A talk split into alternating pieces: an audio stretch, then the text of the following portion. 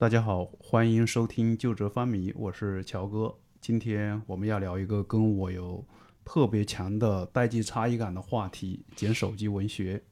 呃，捡手机文学其实在大家的生活当中并不常见，很多人可能都没见到过。它是一种非常小众的内容创作形态。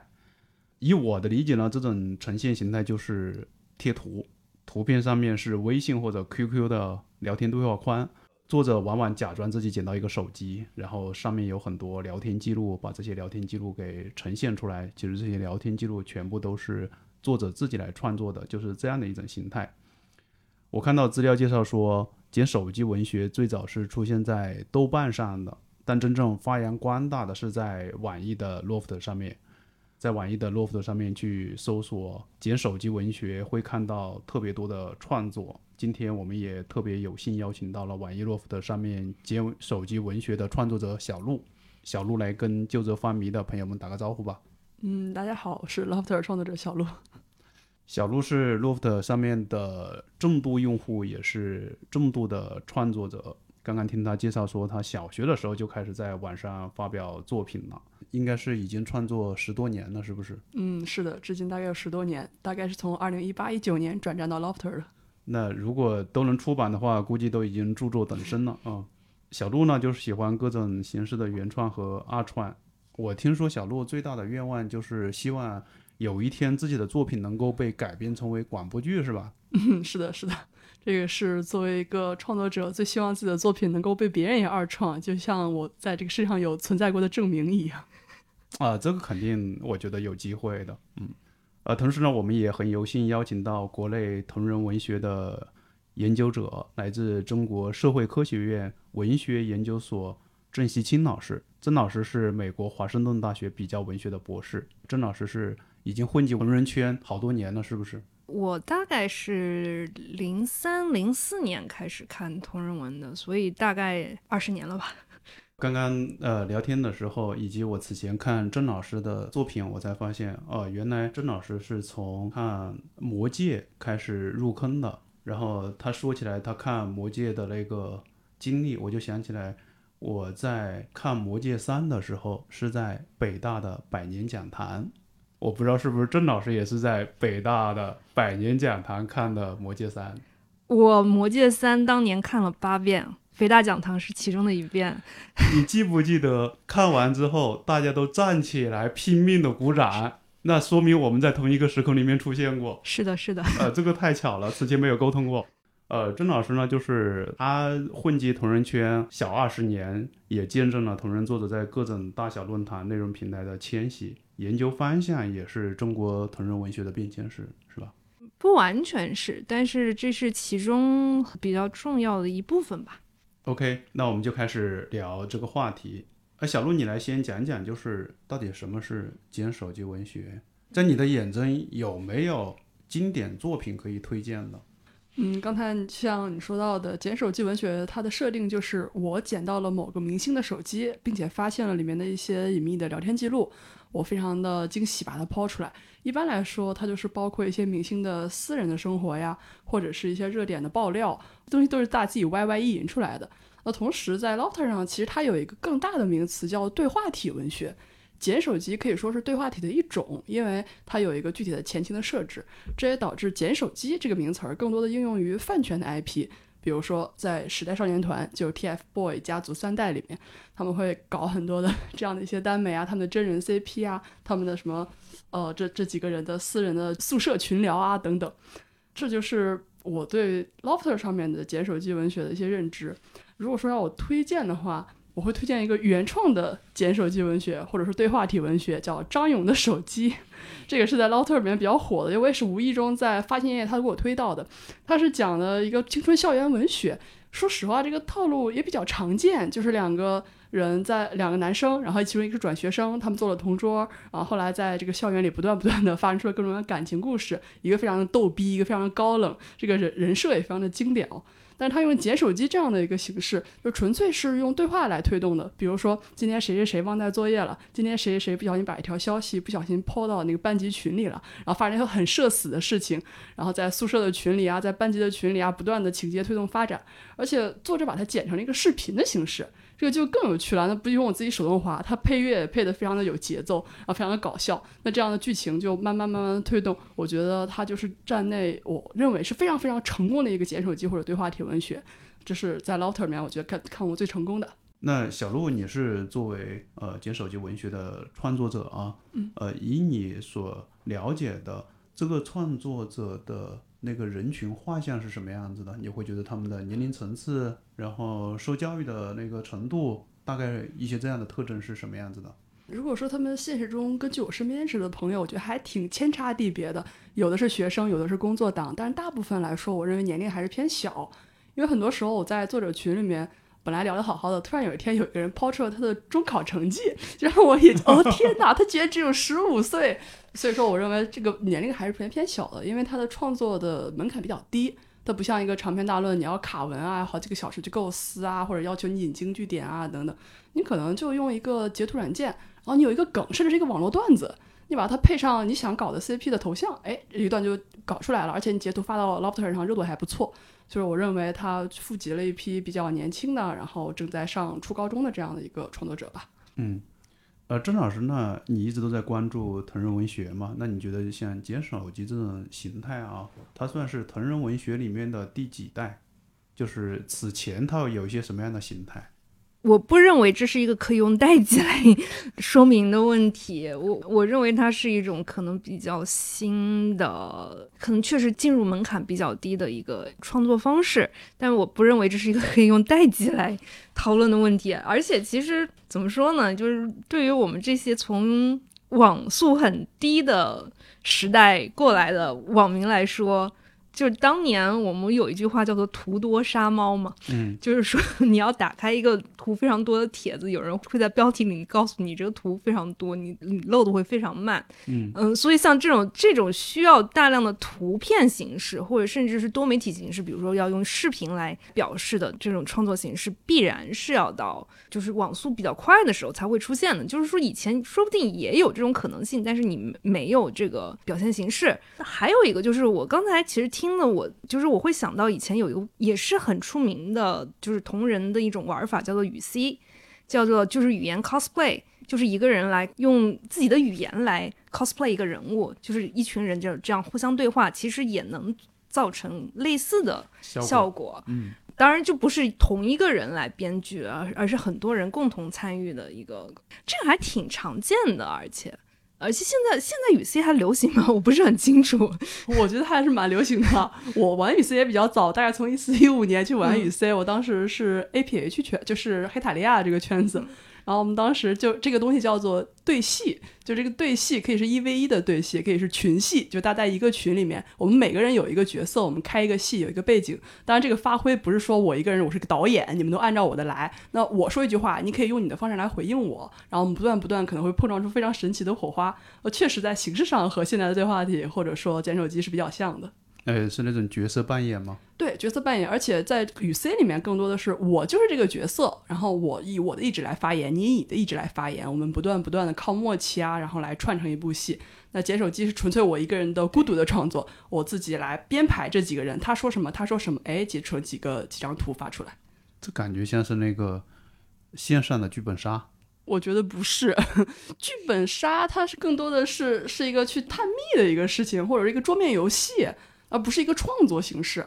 我能理解。对，剧本杀的受到的限制比这个要大多了，因为剧本杀是有有故事情节，对，就是说你不能太超出它的限制进行演绎。但是像雨 C 的话，它是就纯粹是一个可以天马行空的形式。是的，剧本杀里面你拿到的本子说你是一个阳光开朗的人，你就得是个阳光开朗的人。你该说什么，他一个字一个字写好了，你念出来就好了。但是像雨 C，呃，虽然说你的人设，你这个理论上你按照原著，你可能是一个沉稳的一个霸总，但是你可以稍微的加一点自己的原创色彩在里面，所以说自由度非常的高。嗯，张老师，那您是从那个大学时代才开始关注同人文学这一块儿，那你的初中、高中阶段，就像刚才小卢说到的，哎，发现现在的创作者都是十五岁、十六岁，好多啊，可能刚参加完中考。那那个时候，比如说你上初中和高中的时候，有没有这样的一些形态？那个时候就是更加青少年时期的一些跟文艺相关的或者跟创作相关的形态是什么？我是一个就非常碰巧的在人生阶段都挑了一些比较正统的东西来喜欢的，但实际上是一个很离经叛道的人。所以那个时候，我虽然我很多朋友在看日本漫画，然后我也会跟着看一点，但那个时候我最喜欢的是《三国演义》。然后呢？哎，这个我们也有共同点啊。然后呢？然后我还喜欢，然后从上高中以后就是喜欢《哈利波特》和《魔戒》。就把我其实往纯文学方面一推了很很远，但是其实没有因特网，就是没没有互联网的时候，那时候会觉得有一种非常孤独的，就是只有自己蒙自己的这种感觉啊，就找不到同好圈儿。对，那时候就是因为。我周围真的找不到有人跟我喜欢一样东西的人，所以就会变得非常孤独。然后那时候做了很多很奇怪的事情，然后嗯，这个事情到网络时代其实就会很容易得到解决。比如说那时候我我会自己做那个人物卡片，然后就是那时候拿贴画，然后用那个照片的塑封把它封起来，然后在上面烫一个洞，然后把它挂在挂在书包上。就是人物卡片是你看到的那些著作里面的人物的形象的卡片。就是比如说魔戒嘛，魔戒我就去拿魔戒的那个贴画，然后，嗯，自己自己做一个，还会做什么？那时候还还会找一些那种三国的那种学术著作，然后家里也不是给很多钱去买书嘛，那时候还会专门在书店里面把一整本书翻完了回家。嗯，就是得跑到书店里面去找这些书。对，就不像今天你可能在网络上面随便就能够把那些书找到。对，是的。然后把它看下来，就是之前讨论过。你是从那个魔界入坑来去看同人文学的吗？是吧？对对是的。然后我就从来没想到过，就魔界还会有同人文学这一块儿，是那个阿拉贡跟那个精灵王子是吧？我看到比较多的是。我看的是演员同人，我直接上 RPS 了。对，早一两年的时候看绿皮书，我才赫然发现那里面演司机的居然是。演阿拉贡的，我觉得完全不敢想象，天呐，简直差别太大了。呃，演精灵王子那个，后来看他的作品就比较少了。加勒比海盗哦，对，加勒比海盗。然后后来他因为后面很多现在就不是完全在演戏。嗯，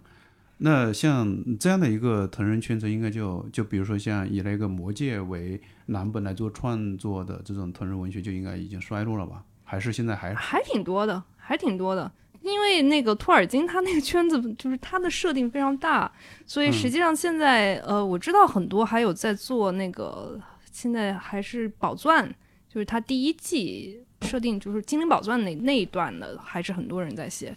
小鹿看过那个跟魔界相关的同人文学吗？完全没有，魔界这个电影都没看过，没有，对吧？这种代际差异就体现出来了，嗯。你还是更多的会根据现在的一些明星，尤其像 TFBOYS 啊，像那个时代少年团，他们那些人来去做原创的，就做那个二创的那个。嗯，是的。不过其实我我也不能说我是呃那个时尚这个圈子的人，因为我混饭圈比较少。我相对来说可能跟原单走得更近一些，就像一些 P 大的作品啊，就是 Prince，就是有一些杀破狼啊、六爻啊这比较经典的一些耽美作品。然后跟这些可能会看的比较多吧。如果再往前追溯到我想我看过的第一部网络文学，可能是《斗罗大陆》《斗破苍穹》，就是当时起点的这样一个热血玄幻这样一些文。嗯，那在你们零零后的眼中，怎么看待对话体这种创作呢？这个东西我觉得争议还是蛮大的，因为光在我身边，我混的圈比较多，比较杂嘛。我有好几个号，就我要发不同的内容，我就切不同的号，以防我的不同的读者群串群。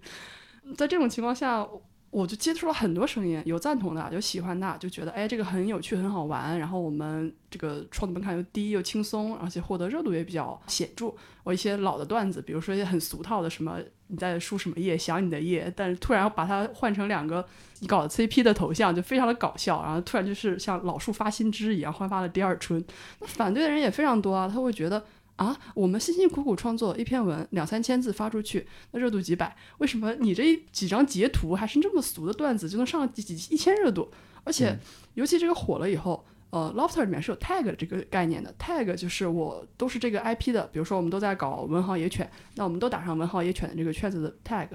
别人一点进来，发现哇，全都是绿油油的 微信对话，那他们的观感就非常的不适。那不喜欢看的人，一开始可能只是没有感觉，后来就变成反感了。他觉得，哎，你把我传统的要看的那些文啊、那些图啊都被刷下去了，那他们就开始攻击，就觉得第一，你这个门槛低，就是是文学的倒退，是对同对是对同人的那个污染。另外，还有一些创作者也会想啊，那你这么轻轻松松可以获得更高的热度，我这么辛辛苦苦写这么多的呃，或者画这么好的画，却嗯寥寥数个人看。那我的创作热情肯定被打击了，那么甚至会这会成为他们淡圈的一个理由。所以我觉得身边各种争声音还蛮多的，而且吵得很厉害。我之前在搜的时候，还在知乎上看到相关的讨论，有人提问就是大家如何看待对话体这种在 Lofter 上新兴的这种这种文体？对对对，啊然后底下大部分都是负面的声音，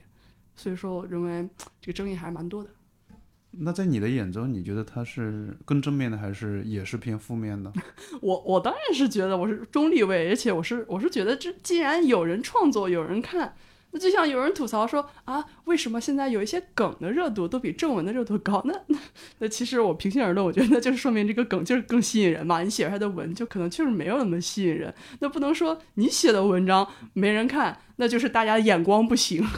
我我觉得这样也是有失公允的。当然，我也是觉得啊，这个事情也嗯，我也我也非常理解那些反感的人。那我会在发文的时候，我会很谨慎，我先标注，比如说呃预警，这是一个对话体文学，然后另外我会把这个对话体的 tag 给打上去。因为 Lauter 有个机制是你可以屏蔽，比如说你不想看对话体，你就可以拉黑这个标签，那么所有带这个标签的文就以后不会给你推荐了。那我也为了照顾他们的感官，那我就会把这个标签认认真真的、老老实实打上去。那这样的话，我希望我们双方能够井水不犯河水。你刚才说的，我就想起来，呃，社会上面可能还有一个特别大的争议，就是做长视频的人看不起做短视频的，对不对？觉得短视频那上面的内容都是啥呀？那么碎片化，那么没营养。那长视频它可能它就是里面能够附带的文化呀，对吧？对社会现象的深入讨论啊，对社会那种想法或者说呃社会的一些需要反映的一些问题的深度反应啊，那个短视频完全比不了，会有这样的一个类比性吧？是的，我认为这个冲突存存在在各种媒体形式中，因为我觉得就是那句话嘛，武无第二，文无第一。那大家你说它好，我说它不好，那总是百家争鸣这样的状态，我觉得才是健康的。如果一边倒的说某个东西好，或者一边倒的东西说某个东西不好，我觉得这才是有问题的。那现在大家吵一吵，我觉得只要没有上升到一定的层次，没有太激烈，没有有一方迫害另一方，比如说胡乱举报这样的事情出现，那我觉得有一些争议的声音，我觉得都是可以接受的。郑老师怎么看啊？捡手机文学这种也会纳入到你的研究事业吗？你会比较就是从你内心来说，你是完全中立的去看待这种形态呢，还是说也会作为呃审美的对象来去看待说啊，那我还是喜欢看原来的那种写的更有结构感，然后更有文笔优美性的那些比较长的一些烹饪文学。怎么说呢？能看什么看什么，就有的时候也不会那么的挑剔。我对经典没有什么要求，我对文笔比较挑。对于什么叫做好的文字，有自己的要求。嗯，所以很多简手机文学可能是到不了这一个层次的。但是我就是说，觉得同一种创作形式肯定是有好有坏的嘛。你不能说这个东西里门槛比较低，然后进来很多，就大家都是在随便玩一玩的小朋友，你就会觉得它整体就是不好。这这个就肯定是太武断了。尤其是我觉得，如果有一些很可能会出现一些比较有意思的创作，比如说你刚才讲的那个，我觉得听起来就。就是它有做成像视频形式的话，这种应该还是比较有意思的，应该还是可以值得研究一下的。嗯，虽然我没有看过，对我觉得就是不要一竿子打翻一船了。嗯，嗯那我还有一个例子可以举，就是在对话体或者说这个简手机文学里边，它有一些很具有自己的特色、个人魅力的一种创作方式，比如说悬疑、惊恐、反转，就类似于哎一个家庭群是爸爸妈妈和孩子在聊天。然后最后他那个你一张一张划过去，就越来越冷汗渗出，就发现其实那个爸爸已经换人了，爸爸已经变成了凶手，是一个入室杀人的人。对他正在诱导那个女儿慢慢慢慢的走入陷阱。哦，这就是一个减少，只有这个微信截图的这个页面才能体现出来这种惊悚和反转感觉啊。嗯如果你想用传统的那种大篇的文章去写，那反而没那么有意思，可能也是一个比较普通的。哎，那这样的，我觉得这就是它的独特的魅力所在。但是啊，肯定得承认，能写出这样的简手机对话体文学的人绝对是极少数。那我认为这个确实啊，有一个普遍的言论是，无论你是什么体，什么观影体、观战体、论坛体、阅读体、对话体、梦女、当你文学啊等等，所有的东西百无禁忌，只要你写得好，那就一定是好内容。我觉得这也是一个我非常认同的道理。是的，哎，我想起来有一部呃电影是中赵那约约翰赵演一部美国的电影，它其实就是电影，它是完全是一个电脑平面，然后是他女儿失踪了，整部电影其实就是那个电脑屏幕，就是啊他的那个什么 Facebook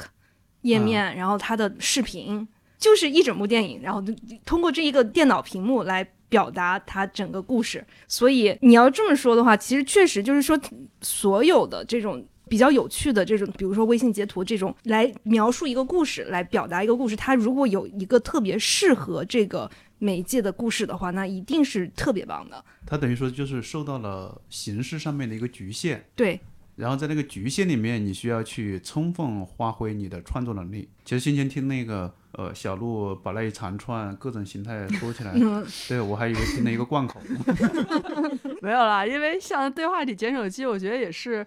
一种形式吧，也是一个很很小一个分支，或者说它是一种创作手法的一种。那类似的手法有很多，就是站内都会有对应的 tag，然后这些东西我们大家都还蛮熟悉的，也就灵活运用。像论坛体也是，也是有很多呃，很多人觉得写的就是也很难写好的一个东西。是的但是但是我见过非常写的非常好的论坛体。嗯，那如果要把那个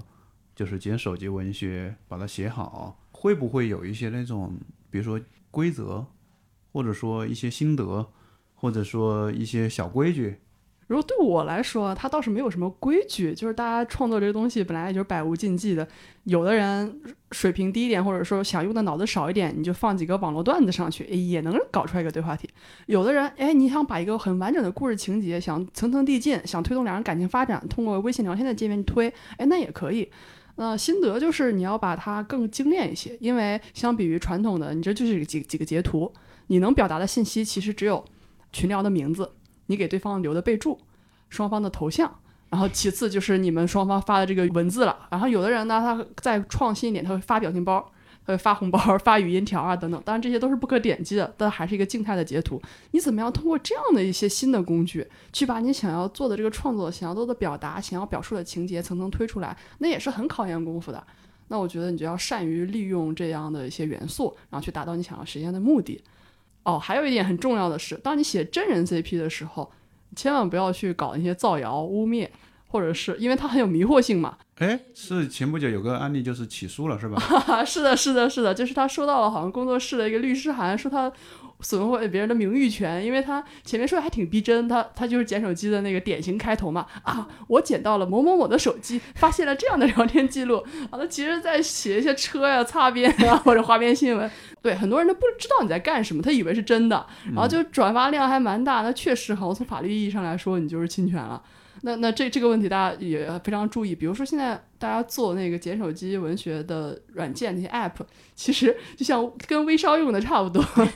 就是很多那个什么易截图啊，甚至是微商宝啊等等，那个很大很大的水印就会放在上面，大家也会非常强调，其实啊这个是虚构原创的，然后大家也是在这个自己 tag 里面去玩一玩。啊、一般来说同龄人之间肯定不会有这种误会产生，但如果出了圈儿的话，那就要注意一下。嗯，那捡手机文学其实它的创作的内容，它不仅限于同人文学是吧？它有很多种类型。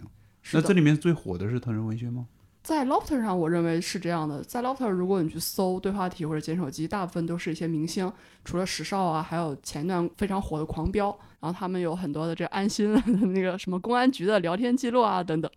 那在知乎，其实我也偶尔会看到过，他们更多的是写一些反转啊、呃狗血爱情啊或者等等的。那在其他的平台可能有自己独特的一些题材类型吧，但是在 Love 肯定是真人 CP 会更多一些。嗯，郑老师一直在研究同人文学，同人文学就是在中国这样的一个语境里面吧，就它是怎么样兴起来的，然后它为什么能够，呃，一直以来还是会有它自己的一番天地，它也没有说，呃，发展了几年之后，这种形态可能就不存在了。这么说吧，就是说同人文学，如果我们这里描述的是一种就是以社群形式，呃，参与写作和交流的一个一种文学形式，然后是基于某一个现有的故事情节、现有的人物和现有的设定来写作的这种文学形式的话，嗯，那实际上它不是一个说是从近期就有的，实际上是一个在整个人类文学史上一直存在的形式。同人文学，你如果往大里说的话，它可以是说所有的集体创作都是一种同人文学。你就比如说比如说这个其实就是像我们中文系都会讲到的，就是民俗上面的那个英雄史诗。实际上，你是同一个英雄史诗，是很多很多的人不同的、不断的讲述。荷马史诗，荷马史诗就是它就是一种游吟诗人一代一代的一加工代一代的加工。你对你就是像你说荷马史诗是荷马这一个人写的吗？那肯定不是。你就是尤其像像什么现在讲是《格萨尔王传》，你这个是什么世界上最长的那个英雄史诗？但那那也是很多很多不同的就是讲述者来共同完成的。比如说，呃，《三国演义》它是罗贯中写成的吗？它不是的，它是一代一代从史传怎么样进入这个呃民间想象，然后民间想象是怎么样再通过比如说呃舞台戏剧的重新创作，最后才会汇集到一个稳定的版本上。经常我在我的论文里面也写到过，就是。大家说罗贯中一般承认是一个元末明初人，但是我们现在能看到的呃，《三国演义》最早的版本是嘉靖版，实际上中间还差了两百年呢。嗯，那两百年中间发生了多少变化，其实你是不知道的。而且这种时候，当时一开始写下来的时候，文人是用抄写来流传的，所以你中间你不知道出了多少。不一样的地方，甚至很有可能就是你就写着写着，他有一些人他就会自己加东西进去，或者是减东西进去，然后到最后叫毛毛宗岗父子的那个评点的话，他还会就是做自己的山魈，然后在里面会加定场诗啊，就是很多什么诗歌啊什么，这个其实都后后面都是能有考据的了。再往前，你甚至是没有考据的。嗯，你不能说这种写作形式是一个。在当代才有的，在人类文学史上是一直有的，只不过在当代我们管它叫同人文学。当然，我不认为这两者是一回事。嗯，就是说现在的同人文学是有它自己的独特的地方的。如果说为什么它一直有生命力，那我只能说它是一个在人类文学史上一直都存在的现象，而且这种现象不会因为媒介的转化和怎么说时代的变化就产生区别，只不过在现在它体现的形式是同人文学，这是我的观点，就是我认为现在是有它独特的地方的，但是它的内核是一种共通的讲故事的形式。但是中国就是说，作为一个狭义的同人文学，它是一般说起来是从网络兴起之后，大概是九八年左右开始出现的。然后呢，在这个时候就经过了各种各样的变迁，然后大家有喜欢的圈子，有各种各样的变化，然后也不断的有小朋友喜欢上这个写作形式，不断的也有人从中间毕业，但是也有很多人。从九八年一直到现在，一直在这个圈里，我也认识很多这样的人。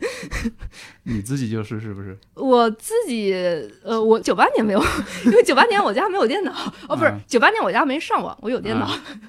那现在的同人文学限定到哪个领域里面去了？就今天来说，你刚才说的是一个更广阔的嘛？那嗯在中国现在这样的语境下面来说，同人文学是一个什么样的概念和定义？也是因为做这个方面呢，还没有一个统一的共识，因为做这个的人也不是很多。我个人的定义，因为同人文学很独特的是，它是一个一上来就非常多元文化和多元语境交流的一种文学。因为最开始的，我们一说起来，世纪末三大圈嘛，世纪末三大圈是《灌篮高手》《圣斗士星矢》和《银河英雄传说》最有名的那一波，然后再稍微过来一点，就是当然还有一些，比如说《星际迷航》《星球大战》这一些是更少一些。到欧美这边突然出现的是《魔戒》和《哈利波特》。第一个中国本土最大的同人圈是《士兵突击》。然后在之前，其实最出名的都是一些呃海外的海外的的圈子，影视作品，嗯，当然在前面也有什么逆水寒啊，什么就是猫鼠啊，呃，七侠五义这些也是有的。但是就是说，一开始最大的那些圈子都是海外的，所以他从日本那边学来了很多东西。中国的同人圈和日文的同人圈有着不可分割的联系，而且很多术语都是从日文那儿学来的。它的整体的倾向就很难描述。怎么说？中国的同人圈，我要给它一个核心的定义的话，应该就是一个基于网络的，然后以各国的流行媒体和流行文学为基础的女性为主的一个爱好者群体。嗯，可能吧。就是现在还没有明确定义，是不是？就是说，其实同人还有一个意义是非商用啊，非商用的意思是不能出版，是一种自主出版，就是不能用来盈利。对，所以就是从日本过来，还有一个非商用的这个意义。其实这个跟耽美就有很大的关系，就是耽美很多其实是从非商用来说，它实际上也是一种同人。嗯，这很复杂的问题，所以对我问了一个能够逼疯人的问题。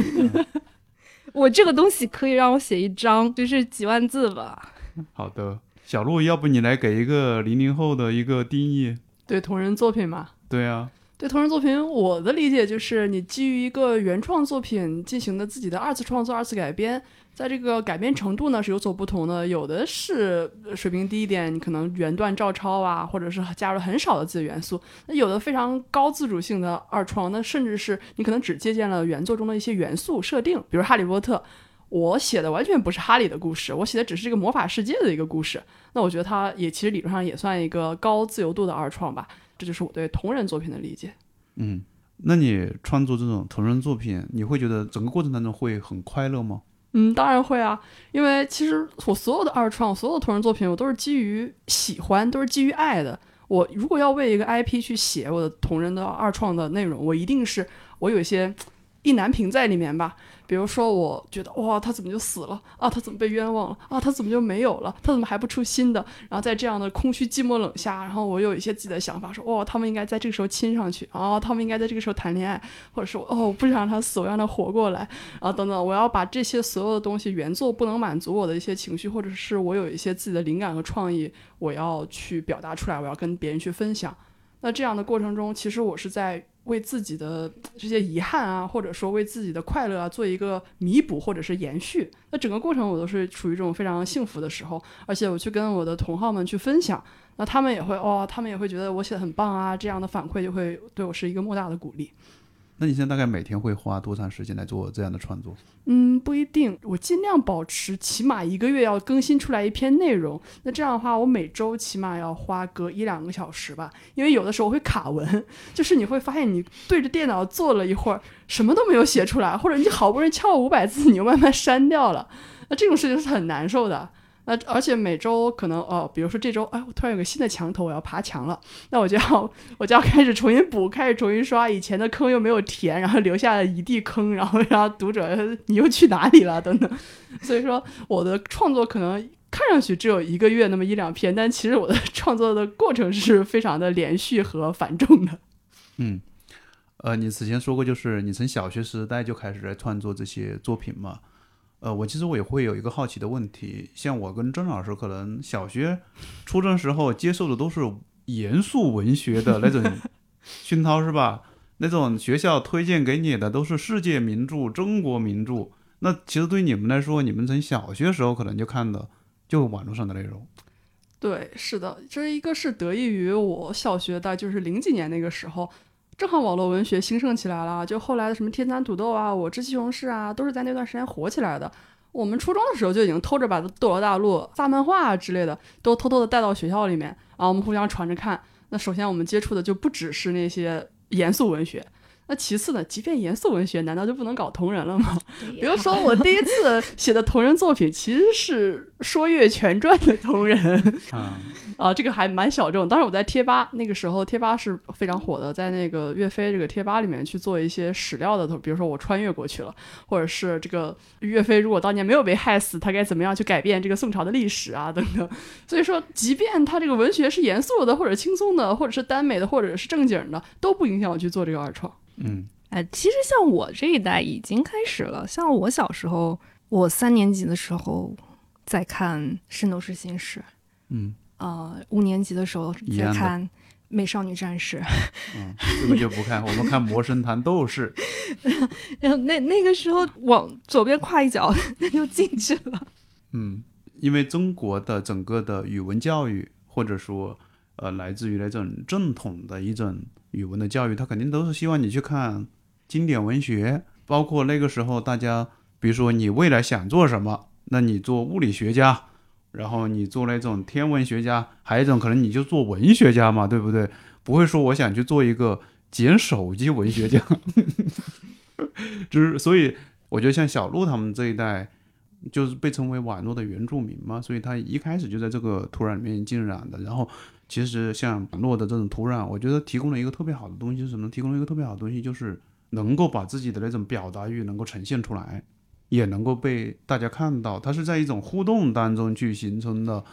这种循环。那我们以前写的可能就只能在呃格子纸上面去写，写完了之后可能也没人看，自己也不看了，然后写不下去了啊，你就不会得到正反馈。而且还有一点，我觉得是同人文学的一个特色，就是它比原创要好创作的多。就虽然我现在回头去看十几年前我写东西，肯定是绝对是黑历史啊，但是当时你如果让我独立的啊一个四年级的小孩去写个三四万字，那是不可能的。那时候作文才要求五百字哦。但是如果说你要写一个同人，比如说，我就去写唐三跟小五的故事。那本来人家已经创作出了这么完整的一部世界观，你其实哦，用现在的话来说，其实叫换头文学了。就你只是把一个你自己的一个小故事，但是换上了人家的这个名字，想象是他们发生的事情。那这样的门槛非常的低。那但是他又在那个时候很好的去锻炼了，或者是鼓励了你的这个表达欲望，能让你能一直一直不断的去创作。我觉得这也是我从同人或者从二创这个角度去进入到了这个创作的领域，并且一直坚持到现在，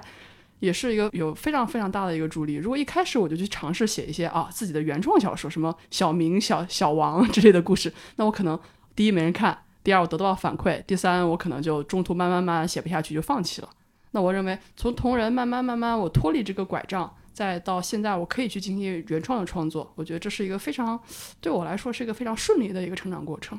嗯，这实际上是在国外，尤其是英语呃研究界里，经常是教育学会来讨论同人写作，也是其中很重要的原因。就是说，虽然大家说好像现在小朋友好像读的没有以前的他们的父母那么多了，但实际上写的要多得多。是的。而且红人文学，它写作是一个特别友善的环境，就说大家都是同好，一般来讲不会特别的刻薄，嗯，所以其实是会教你怎么做的。就是这个实际上在写作的过程中，即使是小白，就也可以获得很多东西，然后慢慢的，实际上可以从群体中间获得自己写作的水平。实际上，很多很多现在的就是著名的写手，以前都写过同人。